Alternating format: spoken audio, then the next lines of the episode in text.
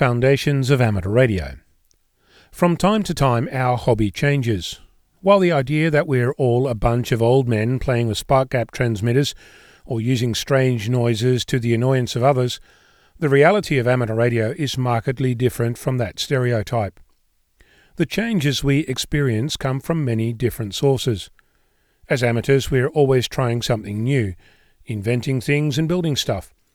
That type of change is integral to the hobby, and in many ways, it's why our community exists in the first place. Other changes are external. A new product arrives into the marketplace, and we gleefully take possession of a new gadget. That in turn creates other changes which are incorporated into our day to day life as amateurs. A more structured change happens when the regulator makes a proposal, instigates a new rule, enforces an old rule, or does something else that affects us.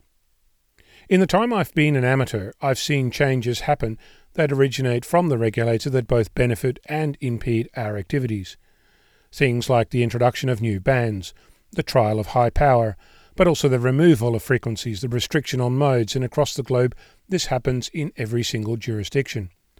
For example, in Sweden, the regulator proposed and then implemented a reduction in transmitter power from 1 kilowatt down to 200 watt.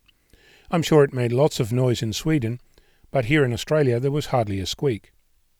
In France, proposals have been drafted to reallocate the 2 metre band to the Aeronautical Mobile Service, to be discussed as an agenda item at WRC 2023. The 2 metre band is a band that is widely used, often as the first band for most amateurs, a band that offers local communication, hosts local discussion nets, has many options of affordable equipment, uses small antennas commonly installed on vehicles. In Australia, the regulator is looking at removing access to the 3.6 GHz band for specific areas and defining more precise access restrictions, removing emission mode and bandwidth restrictions, and removing specific foundation restrictions, such as the ability to build radios, connect radios to the internet, and use digital modes. The Australian regulator is also of the opinion that any station should be able to use 400 watts regardless of the license level, since it's unlikely to increase interference. Interestingly, the local representative bodies are at odds with this, since they appear to believe that we need multiple levels of license, even though I've never actually heard a coherent argument to support that. There's more, but let's move on.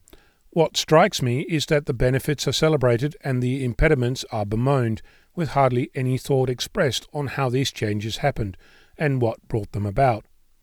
There are representations made by representative bodies, but most of that is at arm's length.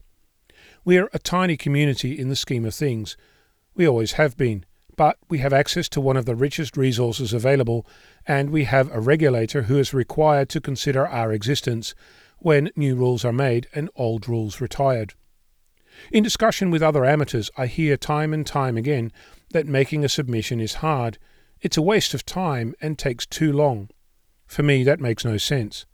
The notion that our tiny community has no impact is not credible in the face of the evidence.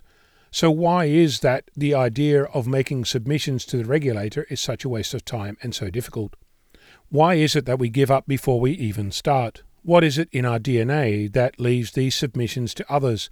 And what is it that makes us think we're unworthy or unable or unheard of if we never even try?